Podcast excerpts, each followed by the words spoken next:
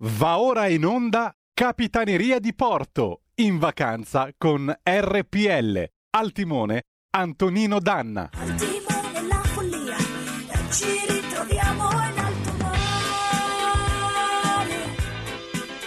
Amiche e amici miei, ma non dell'avventura, buongiorno. Siete sulle magiche, magiche, magiche onde di RPL. Questa è Capitaneria di Porto. Ultima puntata per questa stagione, naturalmente. Chiudiamo la nostra estate di RPL. Lunedì eh, ripartiranno Zoom e Aria Fritta. Tra l'altro sarà una seconda stagione di Zoom. Eh, eh, come sempre, diciamo così, all'altezza delle vostre aspettative, almeno ci proviamo. E poi aria fritta con il processo a Buggeri sarà qualcosa che ribalterà e riscriverà la storia d'Italia, ma non voglio anticiparvi assolutamente niente. Saluto in plancia comando il nostro Roberto Colombo, gli auguro buon lavoro, spero che insomma abbiamo passato insieme eh, una buona estate, un buon agosto. L'appello per voi resta invece quello di andare a dare il sangue perché in ospedale serve sempre. Per favore, andate a dare il sangue perché salverete vite umane e chi salva una vita umana, anche una sola, salva il mondo intero. Bene, grazie per la vostra attenzione, sempre, eh, sempre per questi appelli che io vi rivolgo. Vi sp- spero davvero che tanti di voi vadano a donare il sangue, ad aiutare il prossimo. E cominciamo ballando perché è venerdì e venerdì si balla. Con che cosa? George Baker Selection, Little Green Bag, 1969. E andiamo.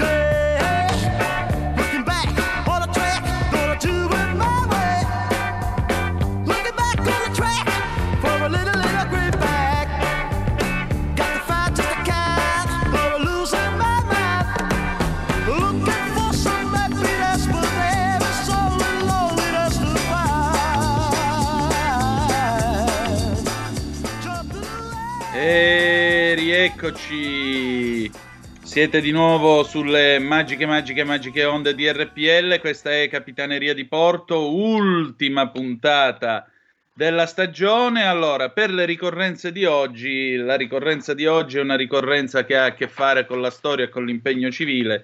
Il 3 settembre del 1982, purtroppo, come scriveva come scriveva un, eh, un palermitano anonimo su, mu- su quel muro di Palermo dove il generale Dalla Chiesa, l'agente di scorta e sua moglie Emanuela Setti Carraro trovarono la morte, eh, qui è morta la speranza dei palermitani onesti. E naturalmente eh, oggi ricordiamo appunto il generale Carlo Alberto Dalla Chiesa, ricordiamo il suo essere coraggioso, dignitoso. Roberto Gervaso nel 1981 scrisse di lui un libro, scrisse su di lui eh, un, un, capitolo di questo suo libro che si chiamava e si chiama Spiedi e Spiedini. Se vi capita lo trovate nelle biblioteche oppure in, questi, in queste librerie vintage. Non so se sia ancora in catalogo da qualche parte. Questo libro è una raccolta di ritratti degli italiani eh, influenti del, dei primi anni 80. Buongiorno, questi ovviamente magiche, magiche. Il generale dalla Chiesa, il libro è uscito nel 1981, quindi prima dell'omicidio, e racconta, eh, diciamo, lo descrive a tu per tu, sembra quasi un vecchio zio. E poi parla del generale, parla del suo lavorare in modo instancabile contro il terrorismo, parla del suo combattere il terrorismo in modo instancabile, inzeppando, dice lui, inzeppando i suoi archivi come un frate benedettino con la sua puntualità e con la sua precisione.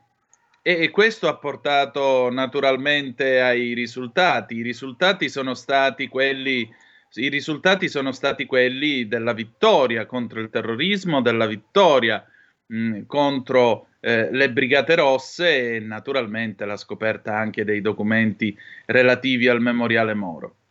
Nel 1982 il generale Dalla Chiesa, lo sapete, venne inviato, eh, essendo in corso la guerra di mafia, venne inviato a eh, combattere la mafia in quel di Palermo.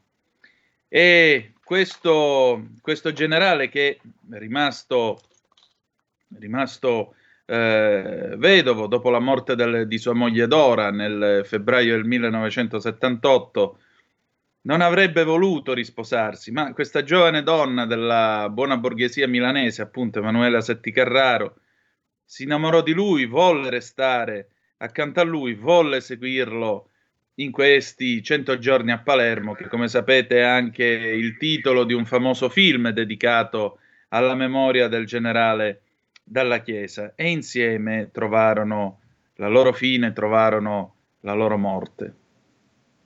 Scriveva Gervaso di, del generale dalla Chiesa, il conto con le parche lui l'ha salvato, l'ha già saldato, sta aspettando solo che gli arrivi la fattura. E la fattura, purtroppo, gli arrivò quel 3 settembre del 1982 non senza aver rilasciato il 10 agosto di quell'anno, non senza aver rilasciato eh, il, eh, un'intervista a Giorgio Bocca per Repubblica, un'intervista che è rimasta famosa, è rimasta nella storia e ve ne voglio leggere un pezzettino mh, mm, proprio per darvi per darvi l'idea del clima e soprattutto del mondo in cui lui si trovò ad operare. Giorgio Bocca, Palermo, la mafia non fa vacanza, macina ogni giorno i suoi delitti. Tre morti ammazzati giovedì, cinque fra Bagheria, Casteldaccia, Altavilla Milicia, altri tre venerdì, un morto e un sequestrato sabato, ancora un omicidio domenica notte, sempre lì alle porte di Palermo. Mondo arcaico e feroce che ignora la Sicilia degli svaghi, del turismo internazionale, del windsurf nel mare azzurro di Mondello ma è soprattutto il modo che offende, il segno che esso dà al generale Carlo Alberto dalla Chiesa e allo Stato. I killer girano su potenti motociclette, sparano nel centro degli abitati, uccidono come gli pare, a distanza di dieci minuti da un delitto all'altro. Dalla Chiesa è nero. Da oggi la zona sarà presidiata manu militari. Non spero certo di catturare gli assassini ai posti di blocco, ma la presenza dello Stato deve essere visibile, l'arroganza mafiosa deve cessare. Quale arroganza generale? A un giornalista, devo dirlo. Uccidono in pieno giorno, trasportano i cadaveri, li mutilano, ce li posano fra questura e regione, li bruciano alle tre del pomeriggio in una strada centrale di Palermo. Generale, vorrei farle una domanda pesante. Lei è qui per amore o per forza?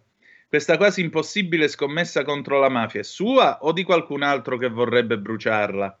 Lei cos'è veramente? Un proconsole o un prefetto nei guai? Beh, sono di certo nella storia italiana il primo generale dei carabinieri che ha detto chiaro e netto al governo: una prefettura come prefettura, anche se di prima classe, non mi interessa.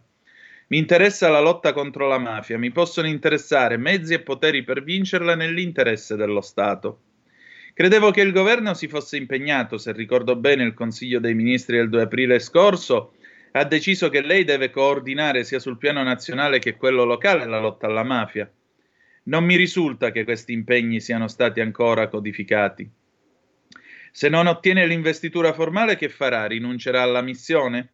Vedremo a settembre. Sono venuto qui per dirigere la lotta alla mafia, non per discutere di competenze e precedenze, ma non mi faccia dire di più.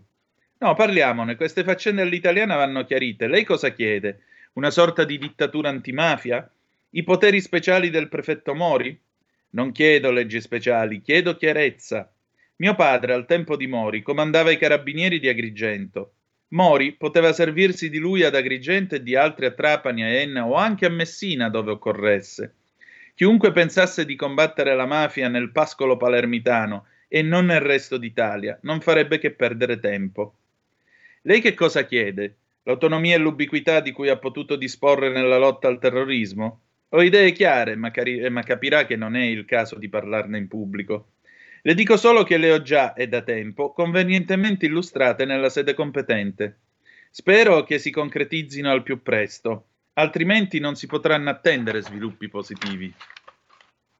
Scusi la curiosità eh, generale, come andiamo con i piani regolatori nelle grandi città? È vero che sono sempre nel cassetto dell'assessore al territorio e all'ambiente? Così mi viene denunziato dai sindaci costretti da anni a tollerare l'abusivismo. Insomma, questa lunga, lunga, lunga intervista e eh, arriva a una domanda finale.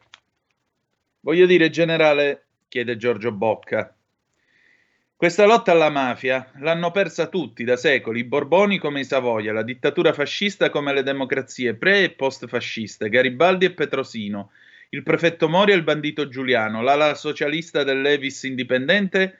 Levis era per chi non lo sapesse, faccio questa no- nota a margine, l'esercito volontario per l'indipendenza della Sicilia, perché dopo lo sbarco degli americani nel 1943 in Sicilia si diffuse il separatismo, l'idea di diventare 48esima stella, perché a quel tempo appunto, anzi 49esima, 49esima stella, perché a quel tempo la bandiera ne aveva 48, quella americana, della eh, Stars and Stripes, appunto della bandiera americana e nacque questo esercito volontario Indipendenza Sicilia, del quale Salvatore Giuliano, il famoso bandito Giuliano, si proclamava colonnello. Torniamo a noi. Eh, la commissione parlamentare d'inchiesta è Danilo Dolci, ma lei, Carlo Alberto Dalla Chiesa, si mette il doppio petto blu fre- prefettizio e ci vuole riprovare a lottare contro la mafia. Ma sì, e con un certo ottimismo sempre che venga al più presto definito il carattere della specifica investitura con la quale mi hanno fatto partire. Io, Badi, non dico di vincere, di debellare, ma di contenere. Mi fido della mia professionalità, sono convinto che con un abile, paziente lavoro psicologico si può sottrarre alla mafia il suo potere. Ho capito una cosa, molto semplice ma forse decisiva. In gran parte, gran parte delle protezioni mafiose, dei privilegi mafiosi certamente pagati dai cittadini, non sono altro che i loro elementari diritti. Assicuriamoglieli, togliamo questo potere alla mafia, facciamo dei suoi dipendenti i nostri alleati. Si va a pranzo in un ristorante della Marina con la signora dalla Chiesa, oggetto misterioso della Palermo del potere.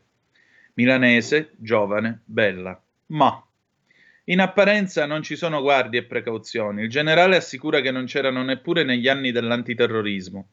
Dice che è stata la fortuna a salvarlo tre o quattro volte che cercarono di trasferirlo a un mondo migliore. Doveva uccidermi Cristoforo Piancone. Piancone era uno dei tredici nell'elenco dei BR che vennero chiesti durante la trattativa, eh, o meglio, tra le richieste dei BR per liberare Aldo Moro. Voleva, Leone era pronto a firmare la grazia per tutti e tredici, poi al posto di Piancone venne fuori la Besuschio che era gravemente ammalata, poi ancora al di là della Besuschio venne fuori, come, disse, Andre, come disse Andreotti a Leone, pure che lei la grazia per eh, questi reati le restano sopra altri ergastoli, deve restare in galera e quindi sembrerà una provocazione. Poi Leone, che pure aveva detto di stare con la penna in mano, eh, in qualche modo venne convinto a non firmare la grazia e quindi a eh, liberare o comunque cedere a quella richiesta dei BR e liberare Moro. Doveva uccidermi Piancone la sera che andai al convegno dei Lions, ma ci andai in borghese mi vide troppo tardi. Peci, quando lo arrestai, aveva in tasca l'elenco completo di quelli che avevano firmato il necrologio per la mia prima moglie. Di tutti sapevano indirizzo, abitudini e orari, nel caso mi fossi rifugiato da uno di loro per precauzione. Ma io precauzioni non ne prendo. Non le ho prese neppure nei giorni in cui sul rosso appariva la mia faccia al centro del bersaglio da, da, da tirassegno col punteggio 10, il massimo. Se non è istigazione a uccidere questa. Generale, sinceramente, ma a lei i garantisti piacciono? Dagli altri tavoli ci osservano in tralice. Quando usciamo, qualcuno accenna un inchino e mormora Eccellenza. E con questo ricordo il generale della Chiesa e il suo eroico sacrificio, oggi 3 settembre 1982. 0266203529 se volete intervenire per telefono oppure 346 642 7756 se volete invece intervenire con le vostre zappe o whatsapp che dir si voglia naturalmente e far sentire la vostra voce, fate sentire la vostra presenza. Eh, abbiamo ancora qualche minuto. Oggi è l'ultima puntata e nell'ultima puntata parleremo niente po' di meno che della, eh, delle cartoline, perché eh, la cartolina è l'oggetto nostalgia finale con cui noi ci salutiamo, perché naturalmente, eh, diciamo così, eh, si chiude questa questa parte di trasmissione dedicata appunto all'estate, dedicata a fare le vacanze insieme a voi e eh, naturalmente poi rientriamo nella programmazione, nel palinsesto ordinario della nostra eh, radio e della nostra trasmissione. Ora io eh, vi vorrei, diciamo così, vi vorrei dare anche alcune notizie che riguardano il libro su Giuseppe De Donno che come sapete io ho scritto e potete trovare su Algam Editore mh, oppure potete tranquillamente cercare su Amazon e su tutte le principali piattaforme online di distribuzione, lo trovate sia in formato cartaceo che in formato elettronico come ebook. Eh, vi devo comunicare che l'8 di settembre sarà il The Donno Day perché Carola Rossi mi ha cortesemente, e io la ringrazio da questo microfono mi ha cortesemente invitato a partecipare a Talk come, uh, come ospite, quindi io con molta gratitudine ho, uh, ho accettato. Prima faremo una puntata naturalmente, ecco Carola mi sta tra l'altro chiamando adesso sul cellulare, ahimè io sono in onda quindi non ti posso rispondere. Abbiamo anche, diciamo così, abbiamo anche, diciamo così, ehm, cercato di preparare una puntata per Zoom per quella data dedicata al plasma iperimmune. Non vi anticipo niente, ci stiamo lavorando. Eh, inoltre vi invito a seguire il 7 eh, settembre alle ore 21 fuori dal coro. Fuori dal coro di Mario Giordano su Rete 4 perché tra le tante cose che vedrete ci sarà un momento dedicato al dottore e eh, io sono stato intervistato eh, sul libro e eh, sulla mia conoscenza con lui e con la sua magnifica equip. Quindi avremo modo di parlare e di ricordare tutto questo. E infine vi segnalo che il 10 di settembre ci sarà la presentazione del libro eh, io voglio ringraziare questa nostra ascoltatrice Carmen Federico, che è la presidente dell'associazione La Rinascita, in quel di Saronno e Marina di Massa.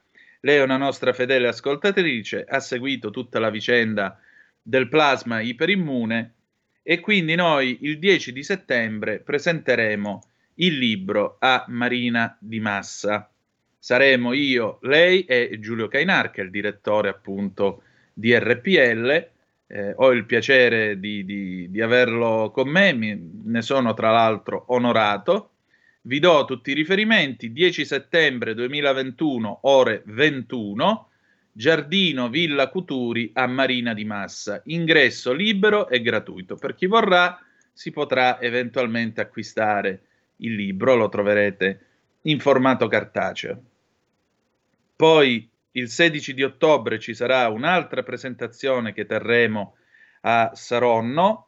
Eh, vi darò poi tutti i riferimenti perché questa ancora è in corso di definizione. Forse ci sarà anche una data a Napoli. Io spero che possa essere, diciamo così, un tour che faremo non tanto perché ho scritto il libro, quella chi se ne frega che l'ho scritto io, quanto per il dovere di coltivare lo scandaloso vizio della memoria in un paese che memoria non ne ha. E siccome io ritengo Giuseppe De Donno un giusto che ha fatto delle cose giuste insieme, ripeto, alla sua magnifica equip, che saluto, allora a maggior ragione in morte di quest'uomo io ho sentito il dovere della memoria ho sentito il dovere di fare di tutto perché questo volume eh, venisse alla luce. Il volume era già pronto nel dicembre dell'anno scorso. Il dottore lo valutò, disse che voleva fare alcune correzioni, non riteneva che in quel momento fosse opportuno farlo uscire, però, come vedete, eh, alla fine gli eventi, l'inattesa piega degli eventi purtroppo, mi ha eh, spinto a eh, fare di tutto perché il volume diventasse realtà. Quindi ricordatevelo se lo volete acquistare, non per me, ma per il ricordo di quest'uomo e soprattutto per testimonianza, perché non è vero che il plasma iperimmune non funziona.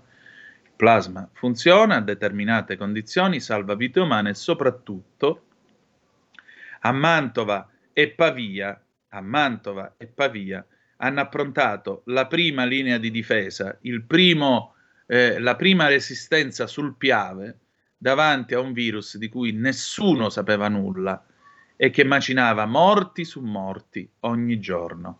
Mauro da Reggio Emilia, veloce perché ho un minuto, dimmi. Va bene Antonino. Vedi, riguardo alla mafia, a me capitò nell'80 di andare a fare un giro giù in Sicilia a Trapani Col mm. nostro mm. accompagnatore un una mattina andammo a Favignana a visitare l'isola, Tonnara delle, dei Flori e così. Un amico di questo accompagnatore qua mi raccontò la leggenda dei tre cavalieri spagnoli che quando furono liberati... Osso, perché... Mastrosso e Carcagnosso, ma quelli esatto. hanno fondato l'Andrangheta però. No, eh, Osso la mafia, Carca, eh, Malosso la, la, l'Andrangheta, Carcagnosso se ne andò a Napoli. Sì, è la Camorra, sì, sì, sì. Esatto. Per quanto riguarda tutto questo, bella leggenda, comunque la mafia, che cos'è? Chi è la mafia? Io penso che fin dall'unità d'Italia la mafia sia stata a Roma, la cupola è sempre stata a Roma. Quelli che agivano in Sicilia così erano capibastoni, Rina, così, comandavano i mandamenti, ma la veramente la vera cupola è sempre stata e sarà sempre a Roma, nei palazzi. Ciao. Ciao. Eh, io ti dico da cose di Cosa Nostra di Falcone, poi andiamo in pausa e dopo avremo la PFM con impressioni di settembre 1971. Frank Tredita, Frank Coppola, boss mafioso dei due mondi, pure lui, viene intervistato e viene interrogato nell'80 da un giudice. Signor Coppola, che cos'è la mafia? Risposta. Signor giudice, ci sono tre ragazzi che sognano di diventare procuratore della Repubblica. Il primo è un genio, il secondo ha l'appoggio dei partiti, il terzo è un cretino. Eppure lui avrà il posto da procuratore della Repubblica. Questa è la mafia. Pausa. Il futuro appartiene a chi fa squadra. Le radio italiane si uniscono per giocare la partita da protagoniste. Nasce l'app Radio Player Italia. 140 stazioni in una sola rete. Scegli la tua preferita e ascolta il suono perfetto del digitale. Gratis, senza registrazione, senza interruzioni, compatibile con tutti i device. Le notizie, la compagnia, la musica scelta da chi la ama, la conosce e la vive. Scarica Radio Player Italia. Il futuro batte con la radio nel cuore. Anche RPL è disponibile su Radio Player Italia.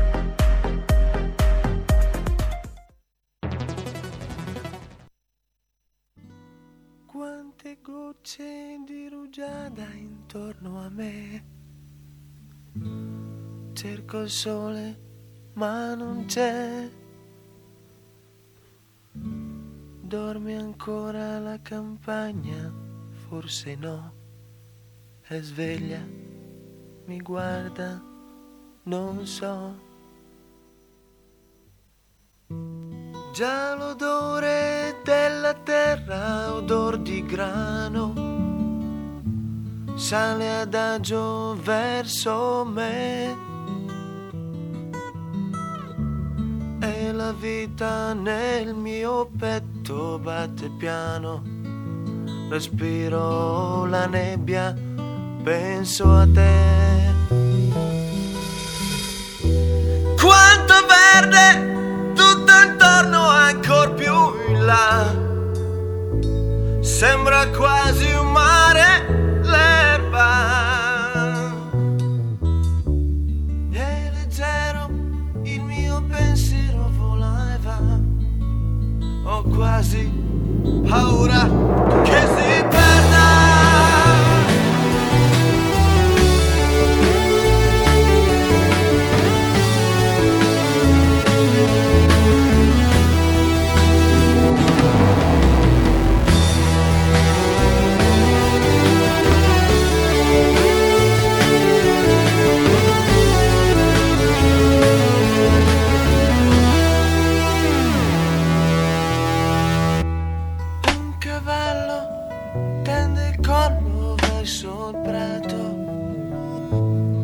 sta fermo come me. Faccio un passo, lui mi vede, è già fuggito. Respiro la nebbia, penso a te.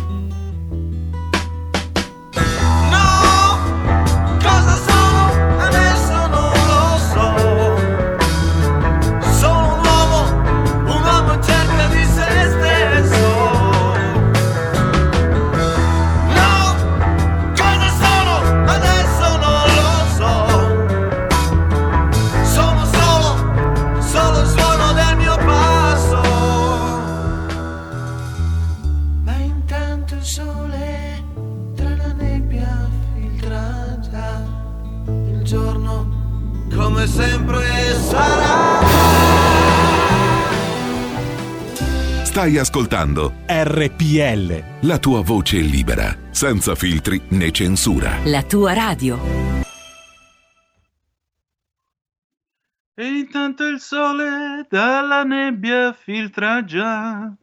Giorno come sempre sarà. Mamma mia. E poi parte quell'assolo di Moog che ti leva la pelle, c'è poco da fare. Avete ascoltato la PFM con Impressioni di settembre, anno di molta grazia musicale 1971. Cioè, se uno pensa a quello che eh, circolava in Italia nel 1971, comunque negli anni 70 come offerta musicale, si può mettere solo le mani nei capelli al pensiero di quello che ci è rimasto e delle immondizie musicali, come diceva il buon Battiato, nelle quali noi, ahimè, oggi siamo sepolti.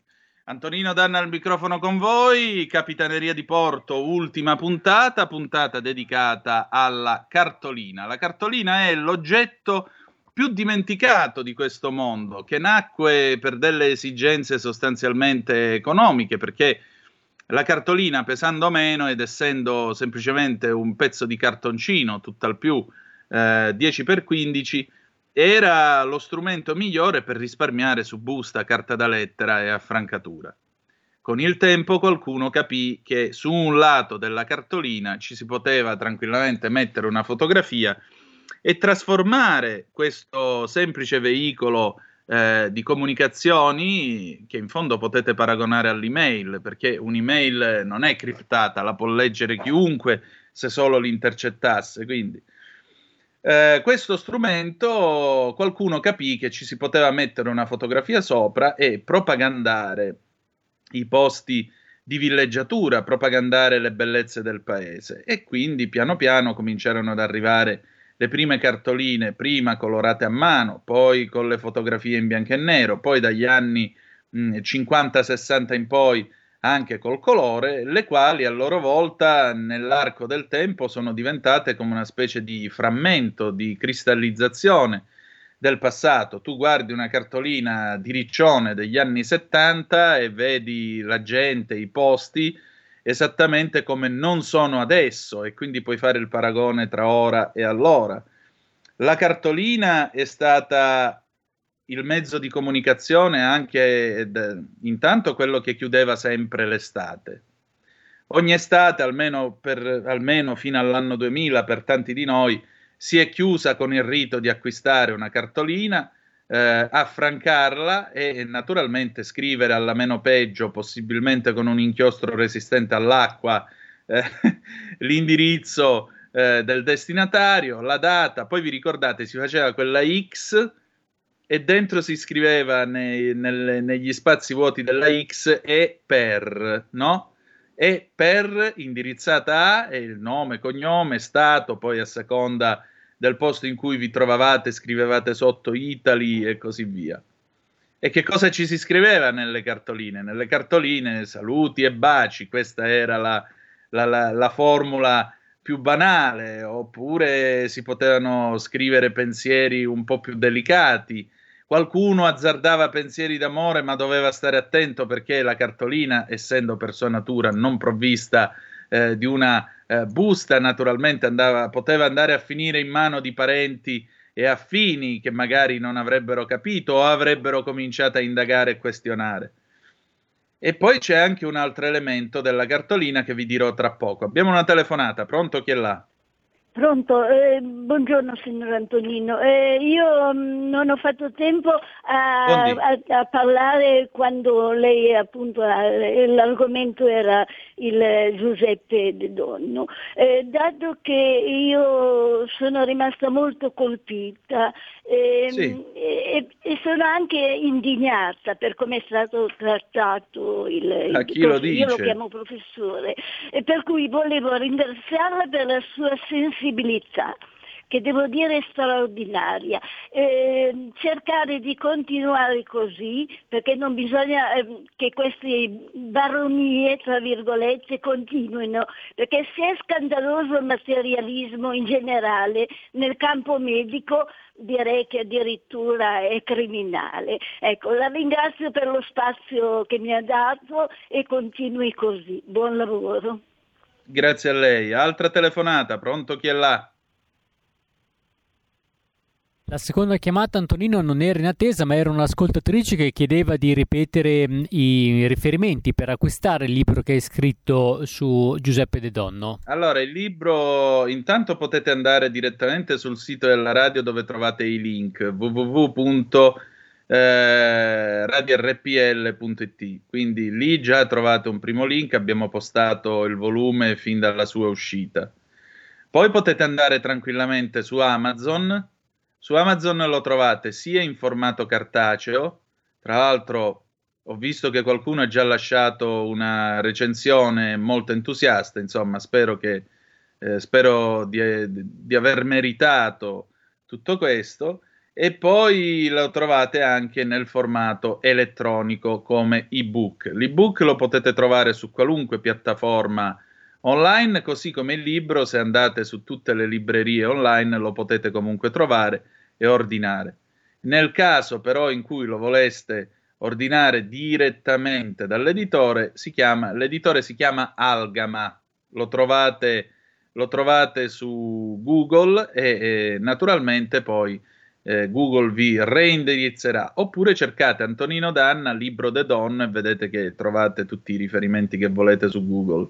In ogni caso, eh, andate sulle principali piattaforme e lo troverete e avrete modo di poterlo acquistare. Io vi ripeto, questo lavoro l'ho fatto perché c'è un dovere di memoria. Ricordatevelo, la memoria è tutto. La memoria a volte può essere una persecuzione, ma tante altre è una benedizione perché alla fine noi siamo la somma degli attimi migliori che abbiamo vissuto nella nostra vita, dei ricordi migliori che abbiamo vissuto nella nostra vita. Uh, vi dicevo, la cartolina. La cartolina entra anche nel- nell'uso popolare a volte come sfottò. Durante la Grande Guerra, dopo Caporetto, per esempio, i nostri soldati cantavano il generale Cadorna ha detto alla regina, cioè alla regina Margherita, quella da cui si dice discenda la famosa pizza, eh, il generale Cadorna ha detto alla regina se vuoi vedere Trieste compra la cartolina. Ed erano cartoline costose perché tra l'altro le cartoline potevano servire anche a scopi militari. Durante le guerre, entrambe le guerre che abbiamo combattuto, o comunque nelle guerre che l'Italia ha combattuto, e più in generale quando si combatte una guerra, c'è sempre la cosiddetta posta militare. Siccome non si sa ovviamente dove si trova il soldato in questione, dove si trova il suo reggimento, perché altrimenti al nemico sarebbe troppo facile individuare la posizione, cosa si fa? Si stampa una cartolina che generalmente sulla carta grigio-verde. Mm, questa cartolina riporta, si riporta un codice, che è un codice, diciamo così, segreto di avviamento postale, e poi la posta militare si preoccupa di recapitare questo documento. A me è capitato qualche mese fa di trovare eh, un, eh, una cartolina su eBay di un soldato che, abita, che abitava in un paese, in un paese della bassa, da dove proveniva una persona a me cara. E allora parlando con lei, le ho detto: Guarda, c'è questa cartolina, vorrei che tu la vedessi perché è del tuo paese. E nel giro di mezz'ora abbiamo scoperto che eh, questo soldato che era in Grecia è una cartolina che ho visto del 3 settembre del 43, manco a farla apposta, quindi del giorno in cui sotto la tenda di Cassibile venne firmato l'armistizio che venne poi reso pubblico l'8 di settembre. Ecco, questo soldato era nella contraerea in Grecia e aveva scritto questa lettera indirizzata a parenti, moglie e figli, dicendo loro che stava bene, che sarebbe tornato a casa, eccetera, eccetera, eccetera. Bene, nel giro di mezz'ora abbiamo scoperto che la nipote è ancora al paese, in ottima salute, e lui riuscì a tornare, riuscì a tornare dalla Grecia si salvò e poi è morto a tarda età qualche anno fa. E questa cartolina del Regge Esercito della posta militare, appunto, è coperta fittamente eh, di cose scritte con la stilografica, molto probabilmente, con l'inchiostro che si usava allora, che ancora è tenue e si può tranquillamente leggere, ed era riuscita ad arrivare in Italia. Com'è che sia finita in mano a un collezionista di Torino, non lo so, però questa cartolina, dopo quasi 80 anni, esiste ancora e racconta questa storia. Questo per dirvi che cosa? Che noi siamo... Eh, è da queste piccole storie, e per questo io mi ripeto ancora una volta con il mio amato Sciascia, ma è da queste piccole storie che nasce la mia passione per la storia con la S maiuscola ed è per questo che abbiamo il dovere della memoria. Ed è per questo che abbiamo il dovere della memoria, perché se non abbiamo una memoria, noi non sappiamo più chi siamo. Io posso dire di essere me stesso e di non essere uno di voi, per il semplice e banale motivo che ho una storia da raccontare che è fatta eh, dei miei sbagli, delle mie cose giuste, delle mie notti, dei miei giorni, eh, delle mie vittorie, le mie sconfitte e così via. Questo è il punto.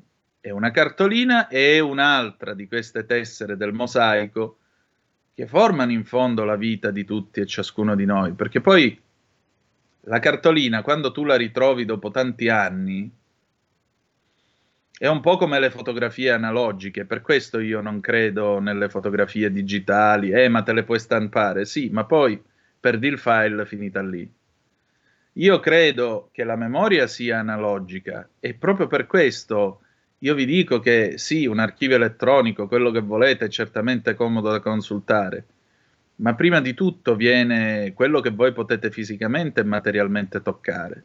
La cartolina è una di queste. La cartolina per me, specialmente quando la prendi in mano dopo tanti anni, eh, ti riporta, specie se la trovi d'inverno o è una brutta giornata, c'è maltempo fuori o dentro di te, ecco, la cartolina ti porta la brezza del mare, ti porta l'innocenza dell'adolescenza, ti porta il profumo delle tue speranze. Magari quelle speranze non esistono più, magari tu sei una persona disillusa, magari non vedi eh, futuro, non vedi nulla. E invece quella piccola cosa ti può far riaccendere la speranza, ti può far dire c'è ancora spazio un po' più là, c'è ancora l'alba al di fuori della notte, c'è ancora la possibilità di, di costruire, c'è ancora la possibilità di sperare, c'è ancora la possibilità di vivere. E questo lo fai solo e soltanto se tu hai qualcosa di tangibile, solo e soltanto se tu tramite quell'oggetto ritrovi i sentimenti che sono in essi. Perché vedete, quando uno scrive una lettera, quando uno eh, manda una cartolina, quando uno eh, si confronta col foglio di carta e vi mette sopra i propri pensieri, non sta semplicemente affidando i suoi pensieri a una macchina, se essa per scrivere un computer o quello che volete, eh, che freddamente registra. Ci sta mettendo anche un pezzo di anima. E l'anima si sente sempre, l'anima arriva sempre. Come diceva Giovanni Arpino in Azzurro Tenebra, tutto si gioca sull'anima, qualcuno da qualche parte capirà. Vedrete che capirà. La cartolina quindi non è soltanto, diciamo così, uno strumento di svago, ma è anche uno strumento di testimonianza. E oltre alla posta militare, tra le cartoline, diciamo, più tristi, più atroci che ci possono essere, sono quelle che molto spesso gli IMI, gli internati militari italiani mandavano dalla Germania. E quelli, per esempio, avevano solo questo spazio nel quale alla fine l'unica cosa che potevano mettere era la loro firma e arrivavano queste cartoline a casa e quella firma stava a significare semplicemente eh, sto bene, sono ancora vivo, sono ancora qua, lotto e in qualche modo prima o poi io riuscirò a tornare a casa. La cartolina non è soltanto questo, la cartolina alle volte può anche farti venire lo strizzone, perché per esempio a me nel tardo aprile del 2002 eh, capitò di ricevere una telefonata. Era mio padre dall'altro lato del telefono, io ero all'università e mi disse, buon, era un sabato pomeriggio, mi ricordo. Buongiorno, buongiorno, dimmi tutto. Sai, qui è arrivata una cartolina. Ah, di chi? Ministero della Difesa. Ah, e che vuole? Sono venuti a portarla i carabinieri. Devi, andare, devi presentarti entro due mesi alla caserma Berardi, in quel di Avellino, perché devi cominciare il CAR.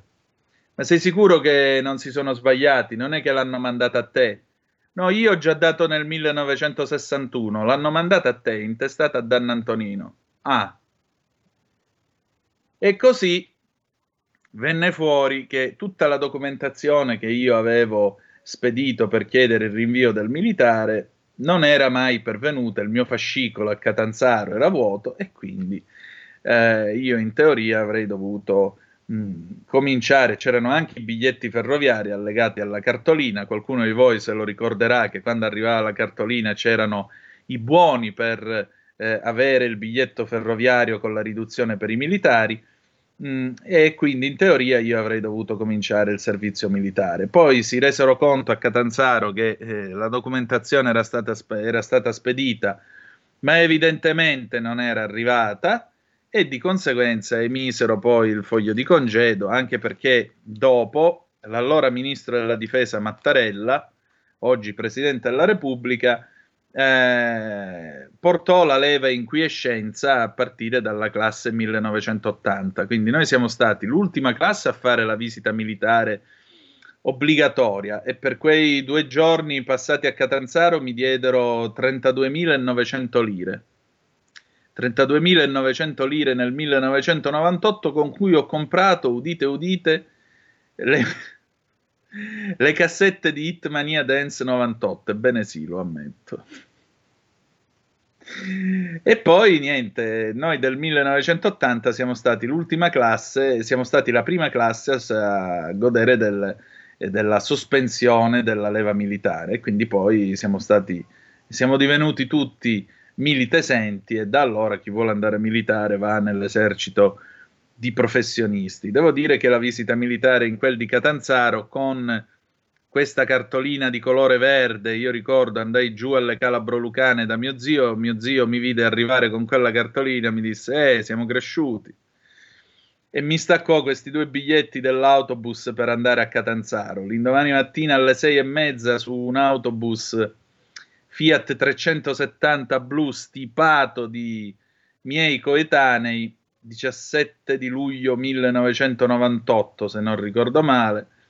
Partimmo alla volta di Catanzaro via autostrada per andare alla caserma Pepe, dove c'era il caporale Delia, un nome e una garanzia, come dicevano i suoi colleghi, per cominciare tutti i test necessari a essere valutati dallo Stato italiano come potenziale carne da cannone per la difesa della patria, che è sacro dovere del cittadino, come dice la Costituzione.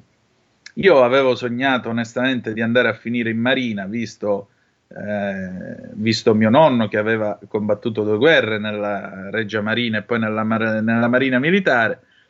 Pensavo di finire su un incrociatore, invece eh, finii nell'esercito, pensavo di finire sull'incrociatore di terra, che è il carro, firmai infatti per i carristi. Poi parlando con un mio vicino di casa, il signor Walter, che voglio salutare se mi sta ascoltando, e lui era stato carrista negli anni 70, gli dissi, ma io ho firmato per i carristi, posso andare quindi militare dentro al carro? Dice sì che puoi andare militare nei carristi, però il carro te lo fanno lavare e pulire, perché? Perché sei troppo alto, ci vuole massimo 1,70 per entrare dentro al carro e tu sei 1,90. Oltre al danno, la beffa. Al telefono l'immenso, Manzoni, buondì. Oh, buondì, buondì Anna. Allora no, volevo tornare sul discorso della guerra. Come ho detto ieri, mio padre era stato fatto prigioniero in eh, Tripolitania. Eh, Sì. Suo fratello eh, era ritornato dalla campagna di Russia. E, e la cosa, a proposito di cartoline o lettere, è, sta- è interessante perché la sorella di mio padre era la segretaria di Padre Gemelli Ah, e attraverso, era, era la segretaria di Padre Gemelli e attraverso il Vaticano è riuscita a sapere dove cavolo era finito mio padre. sì. E c'è la lettera Stato Cittadino del Vaticano, ce l'ho a casa, era mh, prigioniero mh, presso gli inglesi a un paese che non mi ricordo adesso, sono, sono per strada, non mi ricordo che paese era, era, era prigioniero. Invece del, dell'altro fratello che era in Russia, che ritornava, non si sapeva nulla perché non c'era nulla, quello è ritornato a piedi, camminando sulle sue gambe. Basta, tutto qua, ciao. Ciao, eh, sì, il Vaticano organizzò durante le due guerre, ma soprattutto nella seconda guerra mondiale, questo fu un'iniziativa di Pio XII.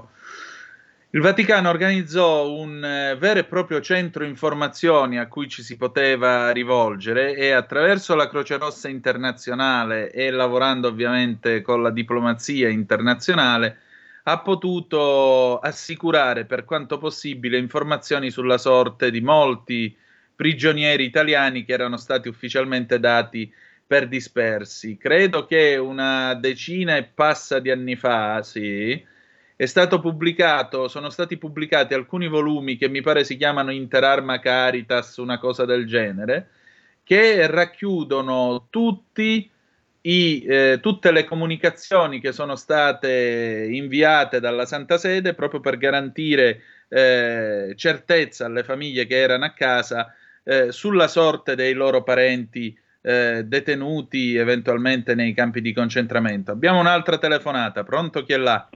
Buongiorno dottore, sono Marino, chiamo da Brescia. Ciao Eh, Marino, volevo- vai. Ciao, ciao. Ehm, volevo dire, mh, in una rettifica breve ieri mi sono sbagliato quando si ricorda che le avevo fatto la domanda su come sarebbe stata la guerra in Europa con Hitler se non ci fosse stata Sì. la...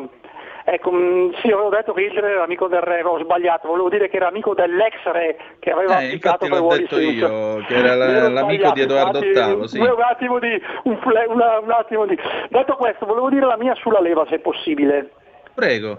Ecco, siccome so che ultimamente il nostro amico Salvini, il nostro capitano vorrebbe, e parte della Lega vorrebbero ripristinarla, io mh, non sarei molto d'accordo a questo proposito per una questione molto, molto pratica. Io ho fatto 34 anni in uniforme, quindi ne, ne so qualche cosina cosa significa il Dove? servizio militare.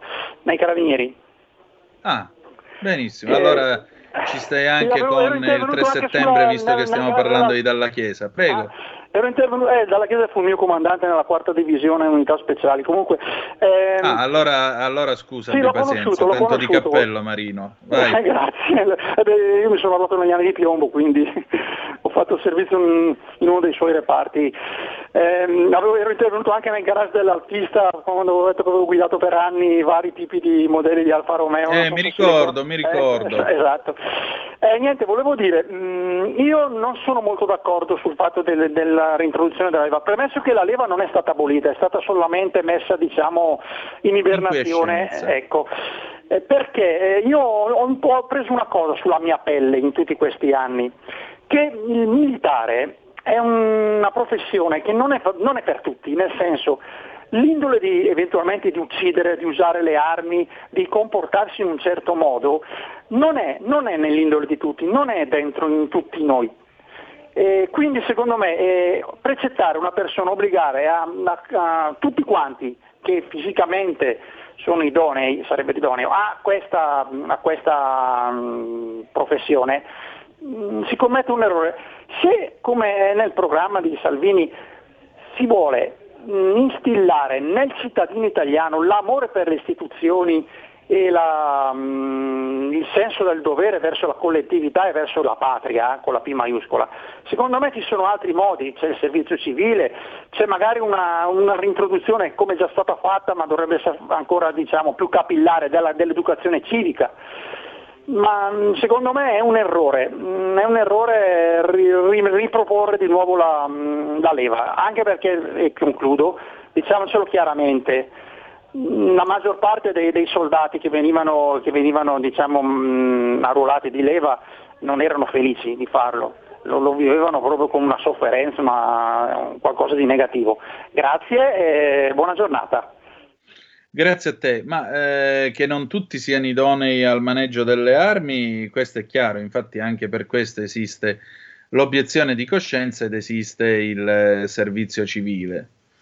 Detto questo, il servizio militare può avere ancora un valore educativo per le persone? Se io guardo a una certa gioventù attuale, può darsi di sì. Può darsi di sì. Eh, dipende da come viene impostato, dipende da come viene gestito. Certamente la forza armata non può essere un posto in cui fanno eh, le mamme e i papà e si prendono cura di te. Eh, essere, erano anche riti di passaggio verso l'età adulta che ora non ci sono più e io mi chiedo quando è che si divenga adulti in questo paese. Questo me lo chiedo. Comunque, andiamo in pausa e ci ritroviamo tra poco.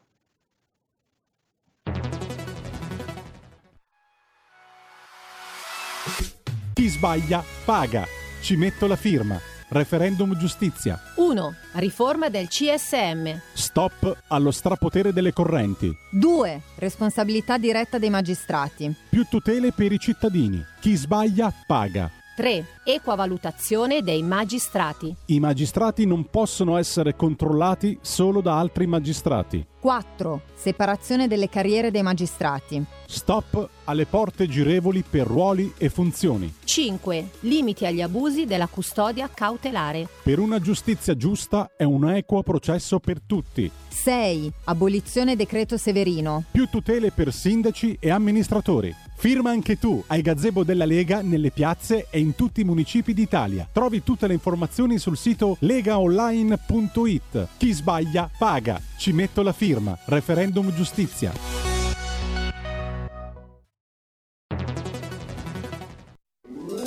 Stai ascoltando RPL. la tua voce libera, senza filtri né censura. La tua radio.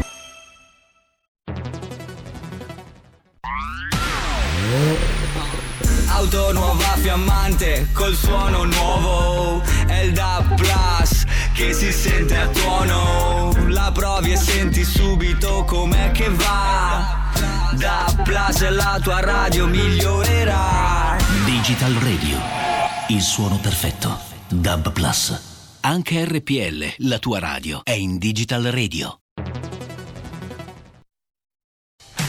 Porta con te ovunque RPL la tua radio. Scarica l'applicazione per smartphone o tablet dal tuo store o dal sito radiorpl.it. Cosa aspetti?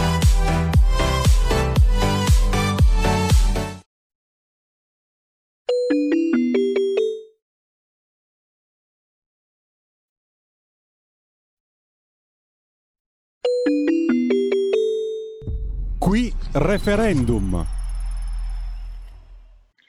E rieccoci, siete di nuovo sulle magiche, magiche, magiche, magiche onde di RPL. Questo è il eh, qui referendum. Eh, allora, Antonino Danna al microfono con voi. Che dire di più? Diciamo così che eh, adesso parliamo del nostro, come si è detto, eh, del nostro eh, dei referendum che sono stati proposti dalla Lega e dal Partito Radicale, abbiamo riforma del CSM, la responsabilità diretta dei magistrati, l'equa valutazione dei magistrati, separazione delle carriere dei magistrati sulla, dist- sulla base della distinzione tra funzioni giudicanti e funzioni requirenti, i limiti agli abusi della custodia cautelare, l'abolizione del decreto Severino. Se vi volete informare meglio potete tranquillamente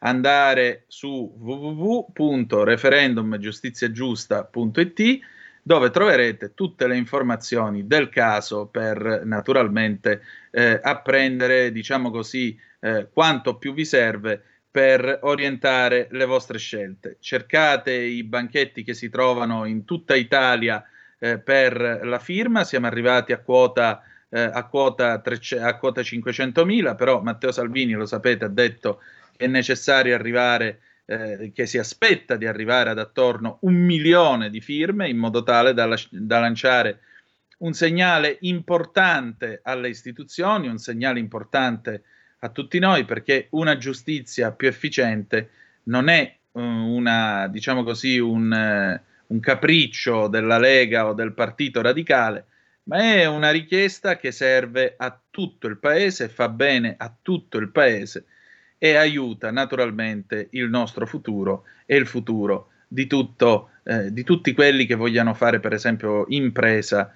in Italia. Grazie per il vostro tempo e adesso sigla. Qui referendum. E allora riprendiamo di nuovo la linea, parliamo ancora di cartoline in questa puntata del nostro, eh, del nostro, della nostra capitaneria di porto che oggi chiude i battenti, l'anno prossimo non so se la riapriremo, vedremo, anche perché vi dico la verità, quest'agosto sul mio personalissimo cartellino è stato probabilmente il peggiore di tutti dal 1980, però alla fine della fiera siamo riusciti ad arrivare vivi al 3 di settembre e questa è la cosa più importante. Mm, che dire di più? Che noi stiamo parlando di cartoline, cartoline, quindi l'effetto nostalgia, l'effetto del ricordo, l'effetto di quello che è stato. Qual è stata la cartolina più assurda che avete ricevuto o che avete ricevuto in ritardo? Perché poi un'altra delle cose che eh, con la cartolina capitava era il ritardo postale. La posta non arrivava mai, quando poteva arrivare arrivava o veniva consegnata all'indirizzo sbagliato, alle volte c'era chi scriveva indirizzi assurdi e però stranamente arrivava la risposta. Io, per esempio, un mio parente tanti anni fa ci mandò una cartolina dal Canada e scrisse l'indirizzo mm, a modo suo. Anziché Viale Accademia Vibonesi, scrisse Viale Accademia Bibboivese, che non so ancora oggi che cosa sia Bibboivese. E vabbè, poi le poste cambiarono il codice d'avviamento postale, cambiarono anche il nome della via, quindi figuratevi la posta ormai come arrivi in modo aleatorio. Mm, voi ne mandate ancora cartoline, ne scrivete, le riuscite a trovarle. Io, per esempio, faccio come Enzo Biaggi. Enzo Biaggi ve l'ho raccontato l'altro giorno, ma mi piace raccontarvelo di nuovo.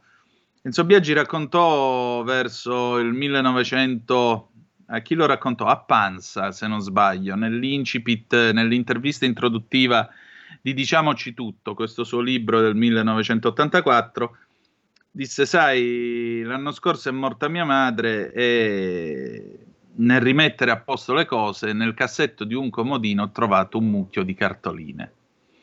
Sono tutte le cartoline che io eh, le ho mandato nel corso della mia carriera, nei vari posti in cui sono stato inviato, dall'America, dal Vietnam e così via. In realtà io non è che andavo in giro cose. Quando arrivavo in albergo mi facevo dare una cartolina dal negozio di souvenir che c'era quasi sempre, affrancavo, scrivevo l'indirizzo e spedivo in Italia. Dice, mi sono reso conto che mia madre ha conservato tutte queste cartoline che ho spedito da camere d'albergo su camere d'albergo nel corso della mia carriera, al punto che poi lui realizzò un libro che si intitola proprio così, Camere, eh, camere d'albergo. E devo dire la verità, io ho mantenuto questa tradizione che era di Enzo Biaggi, perché ricordo dovunque sono stato inviato per i giornali con cui ho collaborato, dovunque sono andato, anche solo mh, per lavoro. Mi ricordo una volta un raduno mh, del garage dell'Alfista con, eh, con l'amico Gianluca Cavalca, lo voglio salutare, andammo a Pizzighettone e anche da lì mi ricordo preparai due belle cartoline, una, anzi tre, una per mia figlia, io mando sempre una cartolina a mia figlia qua a casa, una per mia nonna e una per mia madre e quindi io ho sempre mantenuto questa, questa tradizione. E devo dire la verità, mi è caro perché in quel momento, quando comunque tu mandi eh, quando tu affidi a quella buca eh, di metallo rosso, che poi ora in Italia sono sempre di meno, eh, il tuo pensiero, il tuo saluto, in quel momento tu senti che qualcosa della tua anima eh, ti sta lasciando e sta per, per raggiungere chi, chi troverà quel, quel, pezzo di carta. E così è anche quando eh, scrivo una lettera, la affranco, la invio e così via. Perché vi ripeto, c'è un sottile filo dell'anima che è quello che ci lega, un sottile filo, un filo rosso quasi che eh, ci lega tutti quanti e ci lega attraverso mh, mm, queste piccole cose che noi facciamo, queste piccole cose che noi inviamo. La vita è più semplice, più felice di quanto noi possiamo immaginare, è molto più semplice ed è molto più felice.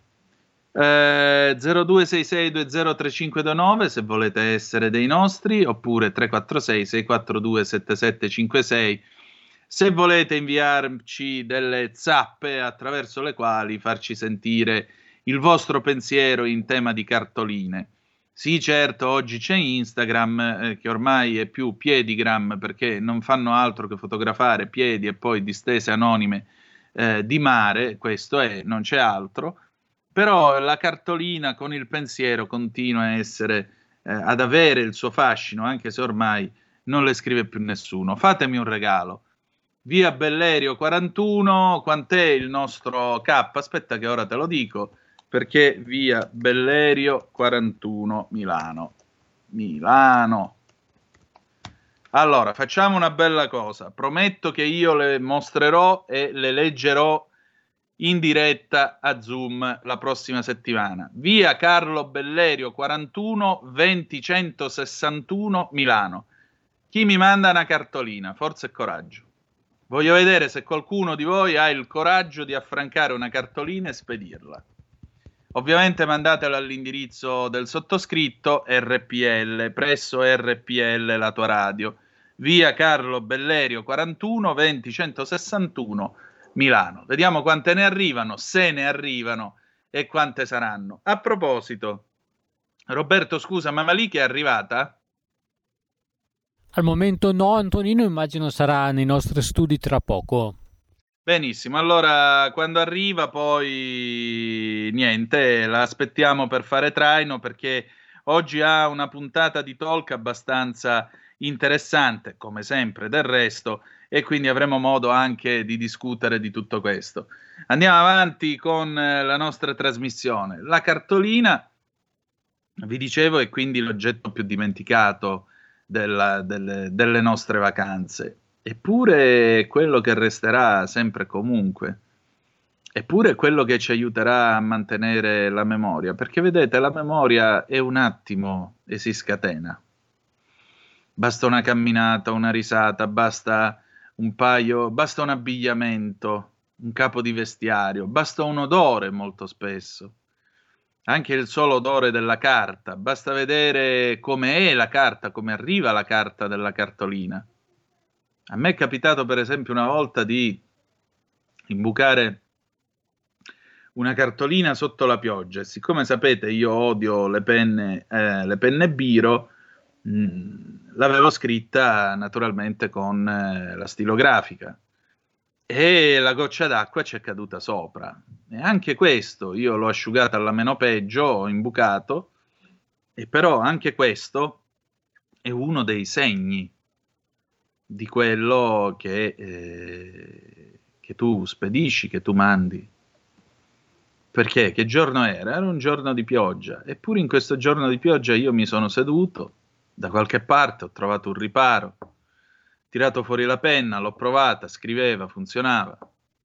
Dopodiché mi sono messo a scrivere al riparo e poi in qualche modo ho attaccato il francobollo. Una volta vi ricordo che i francobolli dovevano essere leccati, io ricordo leccate di francobollo che francamente sembravano più leccate di vacca che leccate di francobollo, ma comunque in qualche modo attaccava, alle volte se erano francobolli commemorativi non attaccavano neanche a pregare in aramaico perché dietro non c'era sufficiente strato di colla. Poi immaginatevi ora, no, col Covid, immaginatevi dover leccare un francobollo che vi viene dato dal tabacchino con le sue mani. Immagina quelli che ragionano, oddio, se le lavate le mani, cosa, come si è igienizzato, come ha fatto, come ha detto. Quando già nel 1992 in America c'erano i primi francobolli che erano autoadesivi su un lato, da noi ancora c'era la serie dei Castelli che era stata lanciata nel 1980, non di Marco Castelli, ma dei Castelli. A proposito, seguitelo Marco Castelli con Atanor e Area di Servizio perché è uno bravo e molto in gamba, tra parentesi, come tutti i miei colleghi qui a RPL. E vi dicevo, nel 1992, mentre in America c'era già il francobollo adesivo e poi uno dei primi provvedimenti dell'amministrazione Clinton fu di spostare tutto sulle email eh, verso l'amministrazione digitale, eh, da noi in Italia ancora c'era la serie dei castelli, quindi 750 lire con la rocca di non mi ricordo che cosa, eh, da leccare su un lato e apporre sulla eh, cartolina. E quindi a quel punto tu prendevi questo coso ormai umido, lo infilavi nella buca postale e, e speravi che poi si avviasse eh, questo procedimento, anche perché a quel tempo la posta viaggiava col treno, non viaggiava o al massimo viaggiava con l'aereo di notte Oggi molto spesso viaggiano la rocca di Urbisaglia sulle 750 lire per la precisione. Eh, non viaggiavano con, con, eh, con eh, l'automobile o col furgone come portano adesso la posta. E quindi, per esempio, se tu spedivi una lettera in Italia, diciamo sull'Italia peninsulare, in tre giorni più o meno arrivava. Per la Sicilia ce ne volevano almeno cinque, dovevi contarne almeno cinque. Una chiamata, pronto chi è là? Pronto? Sì. Buongiorno Danna, mi chiamo Buongiorno. Elena. Benvenuta. Eh, Radio Padania mi conosce abbastanza bene. Allora, io ho ricevuto l'ultima cartolina il 21-8-21 e mi ha aperto il cuore di gioia. Signora, Grazie, lei mi sta Danna. portando Buona un raggio giornata, di luce. grazie. Da dove arriva Grazie la cartolina? Prego? Da dove le arriva? Mi è arrivata dal mio paese natio, da Asiago. Ah, e chi gliel'ha mandata se non sono indiscreto? Mia figlia. Oh, camere d'albergo, come, come Enzo Biaggi. Sua figlia ha Eh scritto, sì, ha mandato e una, tutte le una cartolina della mia vita Vero. nel cassetto. Come? Nel cassetto ho tutte le cartoline della mia vita. Io sono grato a lei perché ha voluto raccontarci questa cosa. Il 21 agosto dell'anno Del 21 2000 ho ricevuto una cartolina. Oh, finalmente. Allora Eh, certo. speriamo che La qualcuno metterò anche su Facebook. Fate un regalo, mandate una cartolina. Esatto. Fate un regalo, mandate una cartolina, se volete la mandate anche a noi. Via Certo, Carlo. Bellerio 41 20 161 Milano. Sì, Vediamo chi ce la manda. Buongiorno Grazie. Danna, buon lavoro. Grazie a lei, signora, grazie a lei. Ecco, eh, poi tra l'altro, al di là dei numismatici che poi cercavano di staccare i francobolli nei modi più arzigogolati e farne collezione, a quel tempo esisteva anche il famoso francobollo falso.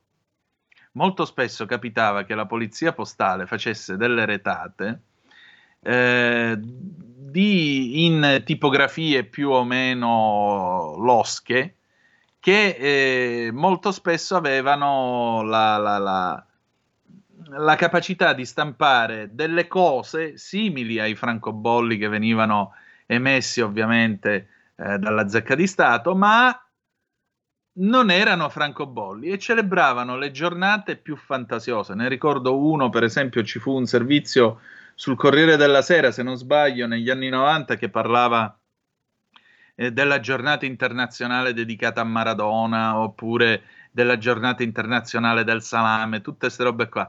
E il bello era che la cartolina o la lettera che era stata spedita aveva tranquillamente percorso eh, tutto, tutto il cosiddetto processo, procedimento di lavorazione, quindi era stata accettata all'ufficio postale. L'impiegato, boom, aveva impresso il bollo, era partita nei famosi sacchi, quelli con la scritta Posta Italia che si vedevano anche a Bim Bum Bam con la fascia tricolore, eh, ed era regolarmente giunta al destinatario, fino a quando qualcuno non si era accorto che era un francobollo palesemente falso e di conseguenza, eh, diciamo così, poi erano scattate le indagini. Insomma, mh, c'era anche eh, questo modo di fregare, di fregare le poste, come c'era anche chi cercava, visto che abbiamo parlato nel nostro cammino di capitaneria di porto anche dei telefoni a gettone, di fregare la SIP con il famoso gettone legato col filo che non andava mai giù e di conseguenza eh, non andando mai giù non veniva mai incassato, però in quel modo con questo giochino, con questo yo-yo col, eh, col nostro, eh, col nostro diciamo così, col sistema del gettone c'era chi telefonava per ore, per ore e ore. Insomma, come vedete, diciamo che in Italia eh, c'è sempre qualcuno tra noi che inventa delle furbate e per finire la furbata più bella nel 1989 esce l'obbligo eh, arriva l'obbligo delle cinture sulle vetture che ce l'hanno e di installazione delle cinture su quelle che hanno i punti di predisposizione e che cosa viene fuori subito dopo? La famosa maglietta con la cintura disegnata che dava l'impressione a chi guardava da fuori che le persone a bordo fossero, fossero diciamo così, regolarmente cinturate. Meraviglioso, meraviglioso. E allora, siamo arrivati alla fine, sono le 11.50, vediamo se eh, la nostra eh, ad, la nostra affascinante Malika Zambelli è finalmente in studio, è finalmente arrivata. Roberto, che mi dici? È arrivata? Ancora no, Antonino, è nelle vicinanze comunque. Ah, quindi sta, stava evidentemente parcheggiando. Va bene, dai, abbiamo ancora tempo. Tra l'altro vi leggo i tipi di francobolli dedicati alla serie dei castelli che fu lanciata nel settembre del 1980. 5 lire Castel Sant'Angelo Roma, 10 lire Castello Sforzesco di Milano, questo lo traiamo dal catalogo CEI Francobolli Area Italia e catalogo enciclopedico italiano più il catalogo sassone specializzato della Repubblica Italiana da Wikipedia. Quindi 10 lire Castello Sforzesco, Milano, 20 lire Castel del Monte Andria, 30 lire Castello dell'Aquila, 40 lire Castello Ursino di Catania, 50 lire Rocca di Calascio, 60 lire Torre Normanna, San Mauro Forte, 70 lire eh, Castello Aragonese Reggio Calabria, 80 lire Castello di Sabbionara, Avio, 90 lire Castello di Isola Caporizzuto, Le Castella, quello che appare nell'armata Brancaleone, 100 lire Castello Aragonese di Ischia, 120 lire, come si faceva a pagare 120 lire? Vabbè che c'era la 20 lire. Castello Estense di Ferrara, 150 lire Castello di Miramare Trieste, 170 Castello di Ostia Roma, 180 Castel Gavone Finale Ligure, 200 lire Castello Cerro al, Vor- al Volturno, 250 lire Rocca di Mondavio, 300 lire Castello Normanno Svevo Bari, 3,50 il Castello di Mussomeli, 380 Rocca di Vignola, 400 lire Castello dell'Imperatore Prato, 4,50 Castello di Bosa, poi abbiamo il Castello di Rovereto 500 lire, questo me lo ricordo anch'io, Castello di Rocca Sinibalda 5,50, 600 lire Castello Scaligero a Sirmione, 650 Castello di Montecchio Castiglion Fiorentino, 700 lire Castello di Ivrea, questo non me lo ricordo, o forse sì, 7,50 la Rocca di Urbisaglia, che era quello eh, verde, 800 lire Rocca Maggiore d'Assisi, 8,50 Arechi Salerno, 900 lire Castello di Sempier Val d'Aosta, 1000 lire Castello di Montagnane e infine 1400 lire, uscito nell'83, Castello Caldoresco di Vasto, niente di meno. C'era un'Italia che comunicava coi castelli. Allora, sono le 11.53, ladies and gentlemen, siamo arrivati alla fine di questa serie eh, di Capitaneria di Porto. Spero che voi vi siate trovati bene con noi, insomma, abbiamo cercato di viaggiare insieme attraverso tutta l'estate. Io voglio ringraziare Moira Romano che è stata la co-conduttrice di Capitaneria di Porto. Non abbiamo avuto la possibilità di fare una co-conduzione che fosse una direttamente da studio perché le cose sono andate come sono andate, però io vi voglio dire che per me è stata una bella avventura.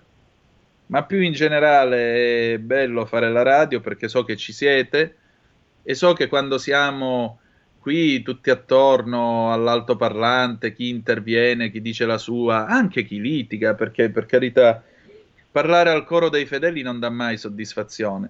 Eh, quando si è tutti insieme io sento la vostra partecipazione, sento il vostro affetto, sento soprattutto il vostro coinvolgimento umano e questo è importante perché la radio è così.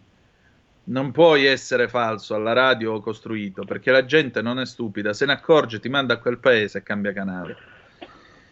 Grazie del vostro tempo, ma io sento una voce di sottofondo, c'è, ah, c'è Malika, veloce, veloce, veloce perché sono le 11.54. Malika! Ciao Antonino! Buongiorno. Oh, affascinante. Buondì. Che cosa c'è di buono oggi a Talk? Allora, oggi c'è la dermoriflessologia, che è un Olè. metodo olistico un po' così complesso, nel senso che eh, unisce gli studi che erano stati fatti dal, Giuse- dal Giuseppe Calligaris, che è uno scienziato, a conoscenze esoteriche tramandate da vari personaggi come Jung, eh, Gurdjieff, Steiner, eh, Carlos Castaneda. Ci faremo raccontare un po' dal mio ospite che è Flavio Gandini, che è proprio colui che ha eh, in- ideato diciamo, questo metodo. Che, cosa, che cos'è? Quali sono i campi di applicazione della dermoriflessologia, che è appunto un metodo olistico che lavora a 360 gradi sulla psiche, sulle emozioni, sul corpo, addirittura sui corpi sottili, quindi sul corpo astrale, sul corpo, corpo causale, può attivare addirittura la chiaroveggenza, insomma attraverso il tocco eh, sul- sulla- su alcuni punti specifici del corpo si possono ottenere risultati interessanti. Benissimo, allora noi chiudiamo qui perché l'orologio ormai ci corre appresso. Grazie di essere stati con noi e che dire di più, che ci ritroviamo lunedì. La canzone d'amore con cui ci lasciamo è dei Pink Floyd, Louder Than Words del 2014, perché sì, tutto quello che noi facciamo è più forte di qualunque parola che noi possiamo pronunciare, più forte di tutto. Grazie per essere stati con noi e ricordate che the best is yet to come, il meglio deve ancora venire. Vi ha parlato Antonino Danna, buongiorno. Avete ascoltato Capitaneria di Porto.